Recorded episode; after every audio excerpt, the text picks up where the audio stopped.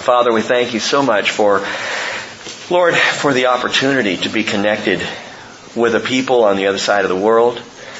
We thank you, Lord, that you call us out of ourselves. I pray, Father, that though we look across the ocean, we would also have eyes to look right across the driveway and across the road and across our fences, across our properties and, and outside of our homes right here, Lord. You have placed us in this mission field and it's a tough one. We recognize that, Lord. We recognize in this time in our country's history and in this region of our country where, where we are still in the most unchurched region of the entire United States. And we have a tough field that needs, uh, Father, to be, to be broken up and sown for harvest. This is our mission. And so I pray, Lord Jesus, that your Holy Spirit would break up the fallow ground and would work through us in powerful and new ways and would, and would use us to your glory, Father. Lord, as we look at this next part of the next chapter of Proverbs, I pray that you'll open our eyes to uh, what you'd have us to see and fill our hearts. Fill us with the truth, Father, and give us understanding. And especially help us to see Jesus. We pray in His name. Amen. This is a teaching I've wanted to do since we started Proverbs. And, um, and it's an important one because I think it answers a very difficult question. We've been seeing in the last couple of chapters a lot of discussion by Solomon about the adulterous woman. And there is a movement in the world today, in our country, that is not actually a movement forward, but a movement backward. And Solomon highlights it in a way that is sharp and defined. And the movement is goddess worship. The worship of the feminine. Uh, the worship literally of of the goddess. It's worshiping the adulteress. When we were in the Philippines, one of the largest religious beliefs, or the, the largest religious belief there is Catholicism, Roman Catholicism. It's very strong and it's everywhere you go. And what's interesting is you never see emblems of Jesus by himself. It's always Jesus and Mary. Always Jesus and Mary, side by side. We saw this little picture all over Cebu of Jesus and Mary. And, and I thought, you remember when you were kids, maybe some of you recall this, and there was a little, uh, there was a little game that you could buy at the store, like a thrift store, and it was a bald-headed man, and these little fuzzy things, and if you took the little magnet, you could move the fuzzy things around and put a beard on him. Well, I figured they should do that with the faces of Jesus and Mary. Because you could move the beard off of Jesus' face and over to Mary's face and it wouldn't make any difference. what I mean by that is even the pictures of Jesus are highly feminine. I started looking at that thinking, well that's weird. Why is Jesus painted in such a feminine way? And, and, I'm uh, partially kidding, but partially serious. You could move the beard off of Jesus' face over to Mary, and you'd have the same picture. Because there's so much of, of the feminine in this.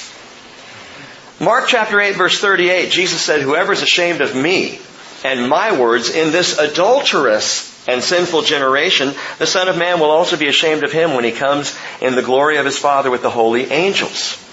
The adulterous. We are in an adulterous generation, and part of that is seen in the rise of, of feminism. Now, ladies, you're going to have to give me a little leeway here this morning to get to the end of the teaching. And not to be offended, because I'm not against equality for women. I believe, you know, equal pay for equal work and, and on and on. But I think we've lost something of the roles of men and women in our country. And I don't believe in a hierarchy where men are boss over women at all. But there is something that's happened, and it began with, with women's liberation, but it's spread out into this highlighting the, the feminine, highlighting the goddess. And, and it is in epic proportions in our culture, in our, in our world today. And what we perhaps have missed is it is a spirit of adultery. It's the spirit of adultery. The lure of the adulteress has been around a long, long time, and this is a very real thing in our world today. It's been around since the earliest days of man. This idea of drawing eyes off of, off of God, especially in the masculine sense, and onto this idea of the goddess. And there are those who push for even the Bible to be watered down. We need to pull out all sexual differences, you know, and God needs to not be referred to as He, but as, as, you know, in the, in the plurality of the male or the female, it should be him or her either way. I just, I just it, that is not how God chose to present Himself. And this lure of the adulteress is very strong. And I'm speaking spiritually. And it's something that we need to be around, uh, aware of. It will be around until the very end of this age. Revelation chapter 17, verse 1 says the following. One of the seven angels who had seven bowls came and spoke with me, John is writing, saying, Come here, I will show you the judgment of the great harlot who sits on many waters, with whom kings of the earth committed acts of immorality. And those who dwell on the earth were made drunk with the wine of her immorality. And he carried me away in the Spirit into the wilderness, and I saw a woman sitting on a scarlet beast full of blasphemous names, having seven heads and ten horns. The woman was clothed in purple and scarlet, and adorned with gold and precious stones and pearls having in her hand a gold cup full of abominations and of the unclean things of her immorality, and on her forehead a name was written, a mystery, Babylon the Great, the mother of harlots, and of the abominations of the earth. And I saw the woman drunk with the blood of the saints and with the blood of the witnesses of Jesus. And when I saw her, I wondered greatly. Now, if you wonder greatly about what this is talking about, you need to go to the Revelation study online and listen. Revelation chapter 17.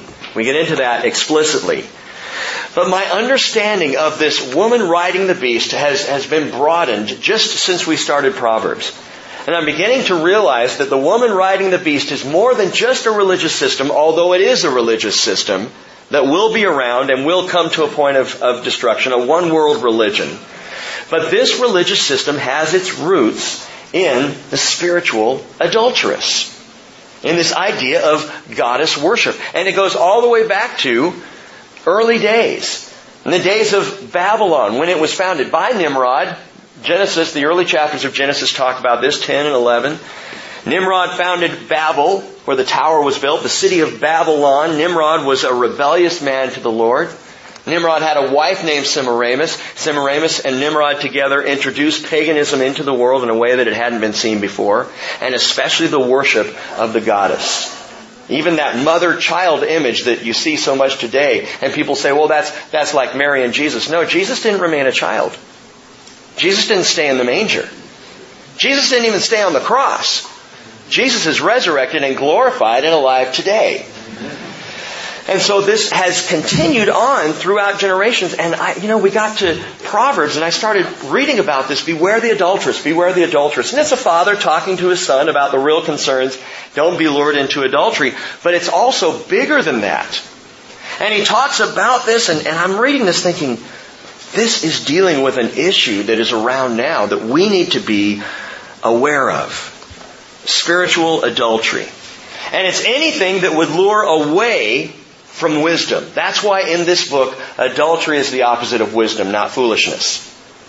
The wisdom of God, the woman of wisdom, or the woman who is the adulteress. Now, tragically, as you Bible students know, Solomon himself had his faith undermined anything that would adulterate faith in Jesus Christ, anything, any affair, be it body, spirit, or soul, that would undermine our union with Jesus as Lord and Savior, is spiritual adultery. And it happened to Solomon. 1 Kings 11 verse 3, he had 700 wives, princesses, and 300 concubines, and his wives turned his heart away. Spiritual adultery.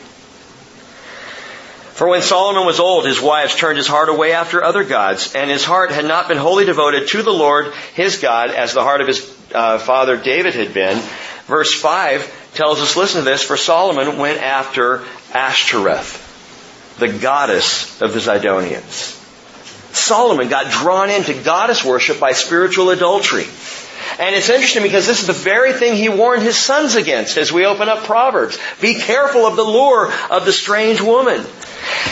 But here's the thing. For all that, if I was a woman sitting in the church today and listening to this, I might be a little put off. Especially reading the first few chapters of Proverbs, I say, what about the man? You know, the question I've been asked before in John chapter 8, where the woman caught in adultery is brought before Jesus, everybody says, what about the man? Where's the man? What about the man? Why is the woman always used so harshly? How about the adulterer? And why does the woman always get the bad rap? Well, ladies, you need to understand something from a male perspective. The woman and the picture of a woman is the perfect lure for a man. It's just the way that we're wired. We don't understand you. You remain a mystery to us. And we men are easily lured, especially where a woman is involved. It's, uh, it's the way we, just ask Adam, you know? It wasn't just the apple. It's who was offering the apple. Okay, okay. You know? Eve was deceived. Adam was lured. And think about that. You know, the serpent deceived the woman, but the man said, "Oh, I'll have some of that too." You know, and went right after it. He was lured into it. Spiritual adultery. But for all the negative feminine personification in the early chapters of Proverbs, the Holy Spirit also offers a positive one, and this is what I want you to think about this morning. Wisdom as a woman. Wisdom as a woman. In Proverbs 8 and 9, wisdom is calling out, personified as a woman. Listen to this, verse 1 of chapter 8. Does not wisdom call and understanding lift up her voice? On top of the heights, beside the way where the paths meet, she takes her stand. Beside the gates at the opening of the city, at the entrance of the doors, she cries out. To you, O men, I call, and my voice is to the sons of men. Wisdom as a woman. Why? Why, especially with the threat that we've just talked about of spiritual adultery and the threat of the adulteress and the lure of the strange woman and all this going on, why all of a sudden does Solomon personify wisdom as a woman? Well, there are a few things that I want to throw out to you to consider today. Number one, because wisdom is spoken gently. Wisdom is spoken gently. You could say wisdom is soft spoken. And there are few things prettier than a woman's voice softly spoken. On the other hand, there are few things more irritating than a belligerent woman. Proverbs 19:13 says the, conten- the contentions of a wife are a constant dripping. like that. Drip, drip, drip. Men tend to be more blunt with our words, a little more bullish. We don't get the softer side of Sears. You know, what is that? The softer side of Sears. I know that's an old commercial, but come on. Sears is about hardware. You know? That's where you want to be in the hardware department, the softer side of Sears. Wisdom is spoken gently, like the soft spoken voice of a woman. There's an old saying that says, wise advice is like the snow. The softer it falls, the deeper it goes and the longer it stays. And so wisdom comes off very well that way. There have been times in our family life when Cheryl has had to literally take me by the arm and kind of lead me to the side out of a lecture with the kids.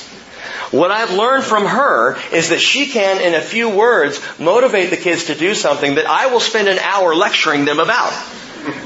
It's the male perspective, it's the female perspective, and there is something to the soft spokenness of wisdom. And men, we can learn from that. Speaking gently, offering wisdom softly. And that is wisdom. It's gently spoken because it's true. Wisdom doesn't have to defend itself. And truth isn't out there saying, you better believe in me because I'm true. Doggone it. No. Wisdom doesn't have to do that. Truth is truth. What are we worried about? We just present it. James said in James 3:17, the wisdom from above is first pure, then peaceable, gentle, reasonable, full of mercy and good fruits, unwavering, without hypocrisy. Wisdom as a woman. She speaks softly. She's not all up in your face. She's not cramming proverbs down your throat. By contrast, note the adulteress back in chapter 7, verse 11. She is boisterous and rebellious. She's not gently spoken. Her feet do not remain at home. She's now in the streets, now in the squares, and lurks by every corner. So she seizes him and kisses him, and with a brazen face she says to him, I was due to offer peace offerings. Today I have paid my vows. You know what that means?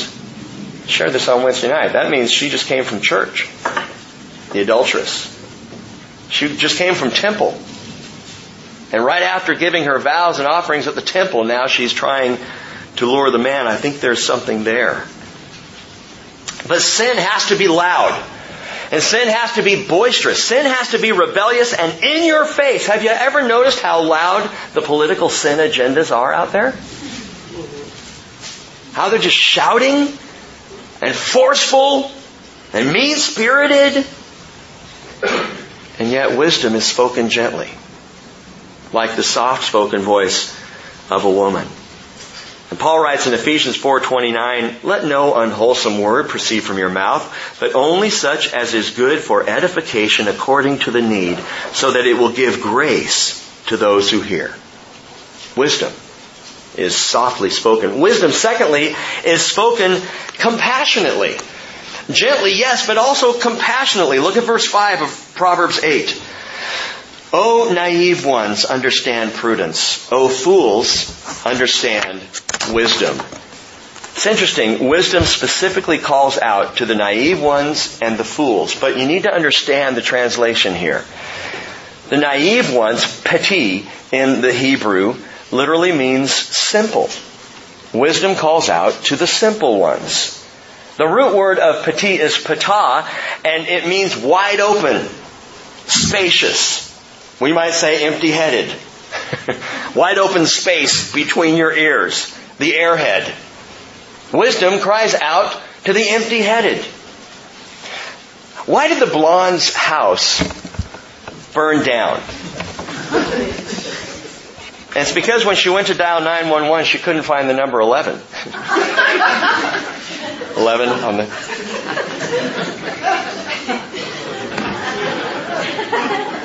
The simple.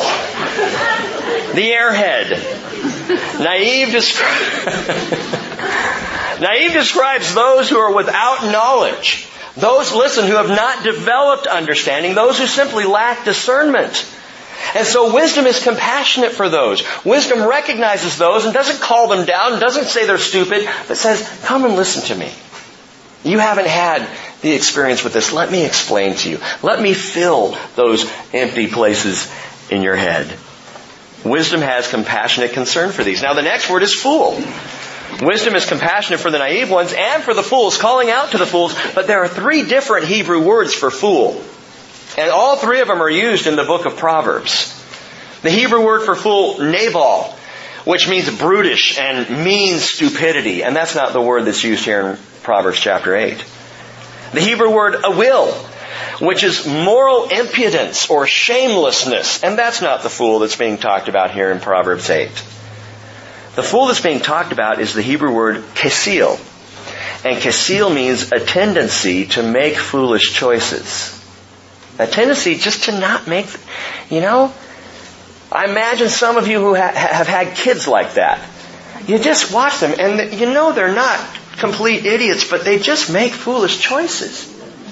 And you're praying for them. You're saying, Lord, they're just, they just keep making the wrong choice. They're, they're, it's a good kid, you know?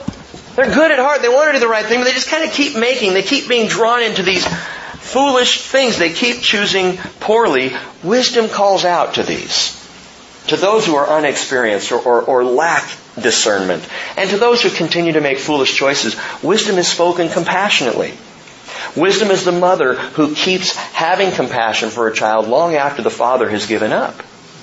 Wisdom is a woman. Number three, wisdom is spoken virtuously. Gently, compassionately, virtuously. Look at verse 6. Listen, for I will speak noble things, and the opening of my lips will reveal right things. For my mouth will utter truth, and wickedness is an abomination to my lips. All the utterance of my mouth, or the utterances, are in righteousness. There's nothing crooked or perverted in them. They are all straightforward to him who understands, and right to those who find knowledge. Take my instruction and not silver. And knowledge rather than choicest gold, for wisdom is better than jewels, and all desirable things cannot compare with her. Wisdom is spoken virtuously. Listen to those words again. Noble things, right things, true things, righteous words, straightforward utterances, better than silver, gold, and jewels. That's wisdom. And so Paul wrote, whatever is true, whatever is honorable, whatever is right, whatever is pure, whatever is lovely, whatever is of good repute, if there's any excellence, if anything worthy of praise, dwell on these things. Virtue is the adornment of wisdom. And virtue is a, a feminine perspective. Virtue is a typically a, a feminine um, example, a feminine thing. In the words of Stevie Wonder, isn't she lovely? and with men, we tend to think more in terms of things of strength and musculature and, and handsomeness. He's handsome. We don't say he's a virtuous man. We don't often say that. We were sitting across the table at the uh, house in Cebu, the mission house, having breakfast, and uh, the people who run the mission house, actually it's a pastor and his wife who live there during the week and then in their home on the weekends, and they run the mission house there.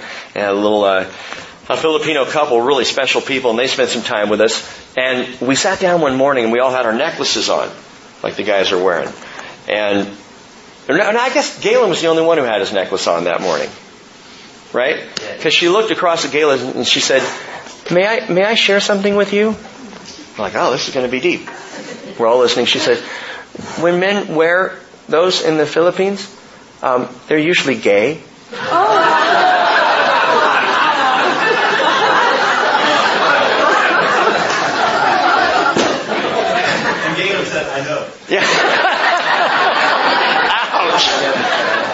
Boy, he's taking it on the chin this morning. Don't worry, I've got more on Galen. So, here's this adornment. Well, virtue is the adornment of wisdom. Virtue is something that wisdom pursues. Virtue is not always the top of our list in our lives to pursue, is it? And yet, it should be. Because it's the pursuit of wisdom. There's a feminine quality to loveliness and, and virtuousness. By the way, wives specifically of unbelieving husbands. Peter says this to you, your virtue in the Lord is how you win your husband. It's not your words. It's not the constant drip, drip, drip. You should go to church. You should go. That, that's not it. It's your virtue.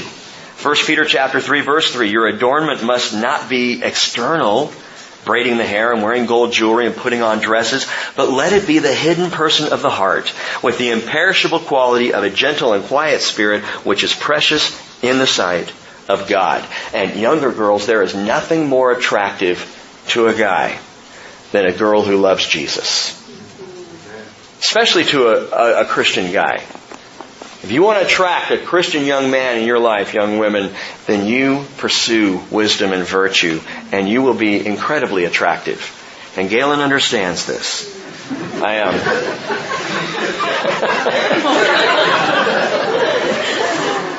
this actually uh, is is a, a good thing. I was I was really impressed when we were there in the Philippines. Uh, there was a particular young lady who, the moment she saw Galen, I think saw herself living in a mansion in America.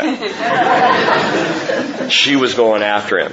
And, and it was, I mean, seriously going after. And Galen kept coming back to me going, I don't know, this is just, I mean, at one point she wanted him to pray for her and him, and he's like, no! Not gonna happen. And this other girl he mentioned named Rhea, she, she said, yeah, she's always looking for a shiny new toy. He was wearing the necklace, yeah, so I don't know what the deal was there. No. So we, we got back to the mission house, Galen and I, and we sat down and, and we were talking about this one evening and, and Galen said, you know who I really find attractive? It's those girls that are serving and feeding in the barrio. And there are a couple or three different uh, among the Filipino girls that, that Galen was just saying, she is attractive. Can you see why Solomon chose to personify wisdom as a woman? Because there are feminine qualities. We could go on explaining this. We could go through the rest of the chapter, verses 12 through 16. We say woman, wisdom is spoken supportively. Like that old phrase behind every great man is, is a great woman, or as Jim Carrey once said, is a woman rolling her eyes. I'm not sure which one it is. But wisdom is spoken supportively. Verses 17 through 19. You could say wisdom is spoken passionately. Verses 20 and 21. Wisdom is spoken prosperously. All these things, the support and the backing and, and the work of the quality of women. In verses 22 through 36, wisdom is spoken personally. And where men have a tendency to ride on the superficial in our relationships, women want to get personal. We're going to talk about these things, delve further into these things on Wednesday night. I'm not going to take much more time with this. Uh, we're going to look at Proverbs 8 and 9, which goes further in talking about wisdom as a woman. But in these days of spiritual adultery, where the old pagan concept of the goddess is even trying to infiltrate the church, and you can see it everywhere, gang we need to recognize that this personification is not an actual spirit. The goddess or the feminine is not the fourth person in the Godhead. It's not the Queen of Heaven. Did you know Mary is called the Queen of Heaven in Catholicism? And yet the Bible only one time refers to the Queen of Heaven as Ashtoreth, the pagan goddess. This is not God's way of breaking down the uniqueness of male and female. Wisdom as a woman is simply a picture. It is simply a personification of something beautiful. We use the same kind of personification all the time. We say a ship. We, we refer to in the feminine. Oh, did you see that ship out in the harbor? She was beautiful. Or, or, a car. Yeah, she was fast. She was a, you know, fast car. Or some object of beauty. We tend to personify objects of beauty and virtue in the feminine. And that's all Solomon is doing here. But listen closely, and this is critical to understanding this. Wisdom is personified as a woman, but wisdom was realized as a man. Personified as a woman, but realized as a man. Colossians chapter 2 verse 1. Paul says to the church in Colossae, I want you to know how great a struggle I have on your behalf and for those who are at Laodicea. And for all those who have not personally seen my face, that their hearts may be encouraged, having been knit together in love, and attaining to all the wealth that comes from the full assurance of understanding, resulting in a true knowledge of God's mystery, that is Christ, in whom are hidden all the treasures of wisdom and knowledge. Wisdom is personified by Solomon as a woman, but realized as a man, the man Jesus Christ. Jesus is not some treasure, and he's not partial treasure. He is all the treasure of wisdom, in and of himself. Paul says in Romans 11:33, "Oh, the depth of the riches both of the wisdom and knowledge of God, how unsearchable are his judgments and unfathomable his ways." The riches of God's wisdom are found in Christ Jesus. He is the realization, He is the actualization, He is the incarnation of godly wisdom. And so if you want wisdom, don't go after the personification. You go after the person who is Jesus. Jesus said in Matthew 12:42, the queen of the south, speaking of the queen of Sheba, will rise up with this generation at the at the judgment and will condemn it because she came from the ends of the earth to hear the wisdom of Solomon and behold, something greater than Solomon is here. Jesus is the greater than Solomon. Matthew 13:54 he came to his hometown. He began teaching them in their synagogue so that they were astonished and they said, "Where did this man get this wisdom?" And these miraculous powers. 1 Timothy chapter 2 verse 5 tells us there is one God and there is one mediator between God and man, the man, Christ Jesus, who gave himself as a ransom for all, the testimony given at the proper time. Wisdom in person is a man. That's why, by the way, months ago, years ago, I guess it was over a year ago, when the book The Shack came out, that's why I had such a big problem with it. Because of the personification, two out of three of the personifications of the Trinity in that book are feminine. But in the real Trinity, three out of three are masculine.